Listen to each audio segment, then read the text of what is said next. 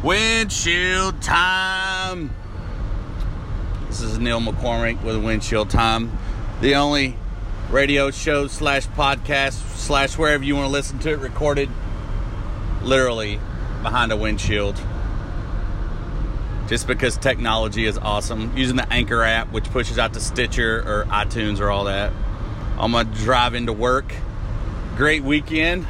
Got about 48 hours for uh, my wife and I have our kid, child number three, arrives.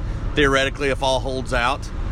Uh, we had a great weekend. Friday or Saturday, we went to Bark in the Park. She owns a bar called the Sandbar here in Nashville, and we were it's dog friendly, so we decided to go and do a little promotion. So we set up had a booth at the Bark in the Park for the Nashville Humane.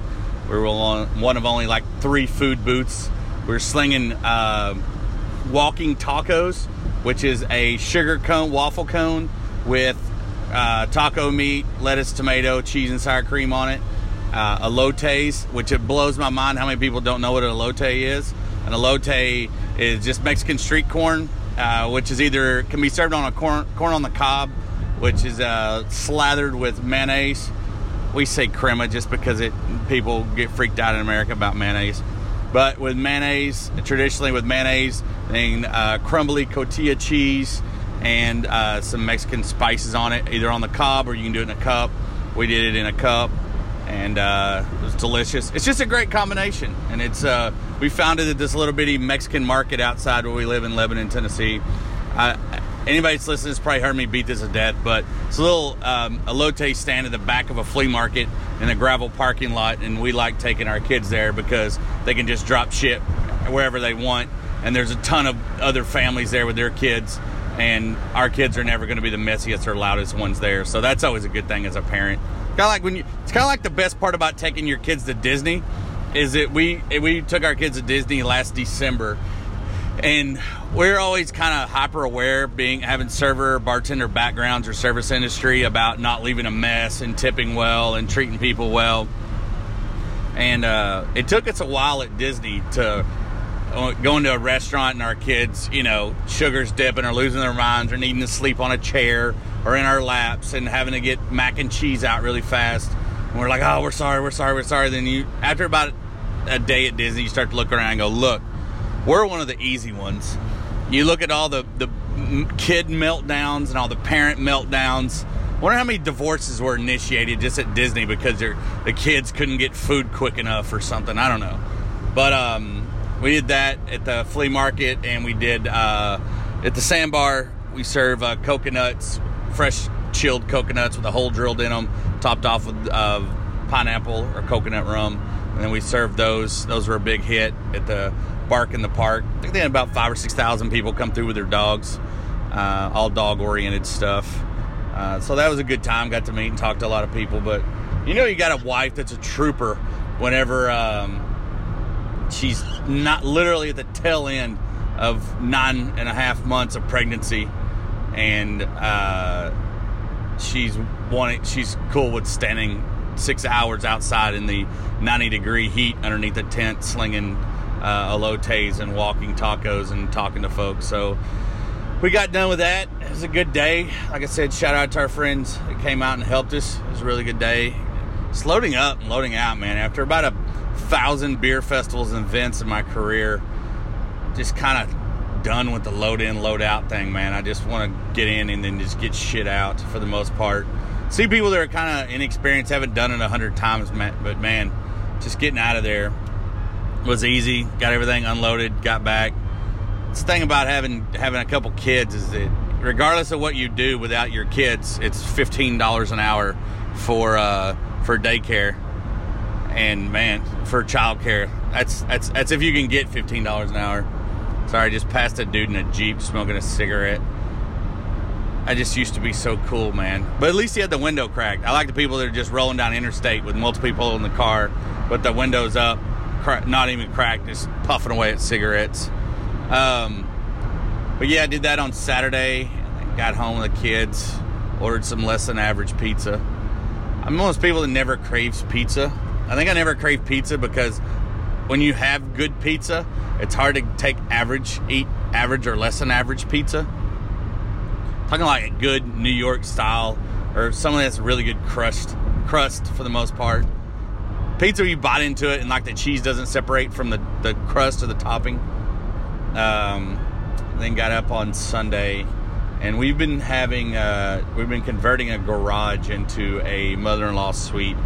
Or let's take that back. We've been converting it into a suite for anybody who wants to stay there. My mother-in-law does stay at our house from time to time and that's great. We love having her there. But anybody else can stay there too. We're hoping to have it on airbnb to to uh, to rent it out also. So i've had two different contractors that were god awful. Whenever you're hiring a contractor, rule of thumb, ask your contractor, have you ever left a box full of cigarette butts at a job site in someone's home? Or, question two, have you ever been charged and said you could take out a window and put in French doors, but the window you took out just shattered into a million pieces and you just left it on the ground in someone's backyard that has small children that like to play in the backyard? Those are two, two key questions to ask your potential contractor because both contractors we had did one of each and just awful people. I mean, they, they did all right. It's just, I just don't, the, we had a breakdown in communication of what a full day's work is. I think a full day's work is let's just get crazy. Is it, is it, let's just get crazy and say you're to work six and a half hours maybe not even get crazy and say eight. But when you show up at 9:30, work for an hour, and then take a two hour, take an hour lunch, and then two hour lunch, then come back and work two more hours and call it a day. It's hard for me to feel good about paying you a day's work, but just about done with that. So Saturday, cleaned up the mess that is in our backyard of random lumber, broken glass, and moved some stuff around, and just got unloaded. Installed a ceiling fan. Didn't shock myself. That's always good. With electrical, you either do one of two things. You either hook it up correctly or you burn your house down. So that's the only advice I have for anybody is to make sure you, you go above and beyond. Before there was YouTube where you could search all of these things, you can. Uh, I've been fortunate in my life. My mom is one of 11 kids that I have a uh, handful of uncles I can call with any necessary question in life. And one I call the most and refer to the most is my uncle David and um, wiring in the electrical. Uh, there was a white wire and a black wire that you would connect to the white wire and black wire of the ceiling fan. But the ceiling fan had a green wire, which is a ground wire. And uh, calling my uncle David, what do I do with this wire? And he's like, nah, just leave it hanging. Okay. And he gives me a whole background of why you should just leave it hanging and why it's good, why it's okay. So called Uncle David. He's doing well him and Matt Peggy. Uh, she never had a driver's license. Never, uh, never had a driver's license in her life. Uncle David's done all that, as well as working and everything else. That's what Uncle David's done. Driven a, a feed truck for turkey houses for like 40 years. Now he just retired and hangs out. That's about what he did. Grows a garden, has bees. He had a um, when he retired, he just had an older guy that in the community that knows everybody knows they can just call him and he knows everything. My uncle David, uh, somebody just called and says, "I got a problem with bees. Do you know how to get rid of them?" So he like chain smokes two packs of Kools a day. So he uh, went down and I'm not sure if it was the smoke in his clothes or this chain smoking, but was able to get the the queen from the beehive and then kind of each hive spun off. At one point in time, he had like 20 hives. I asked him, I'm like, "How much honey did you get one year?" And he's like, "I got about 90 gallons." I was like, what did you do with 90 gallons of honey? He's like, we ate it. I'm like, dude, you just drinking honey every day? So um, called Uncle David. That's what he did. Um, he just told me how to hook up the ceiling fan. Got a few other things done, cleaned, floors mopped, ready to roll. Good to go. Got a few other things done. Anticipating for the baby. Baby number three. Kid one and two, especially one, you get all kinds of shit you don't need. Or you don't you don't know you don't need it as my buddy Wayne Hannon said, that uh, baby stuff falls into two categories: either this is awesome or this is stupid. So by the time you get to kid three, the equivalent of prepping for it is you ask your wife, "Did we order diapers and, bo- and bottles off Amazon?" She's like, "Yeah." All right, that's all I've asked about us, uh, whether we're prepped or not. So the baby doesn't arrive in the next 24 hours. We go in on Tuesday for or Wednesday for the arrival of our. Uh, we're having another little boy, and uh, settled on name and everything. I think we're gonna. We're, we're the middle name is. I think we're gonna name him after my wife's my wife's uh, grandfather for the middle name. We're still nailing down. We got first name mostly, but we thought we were gonna name our last our first son. His name's Archie. For all the pregnancy, he was gonna be called uh, Griffin.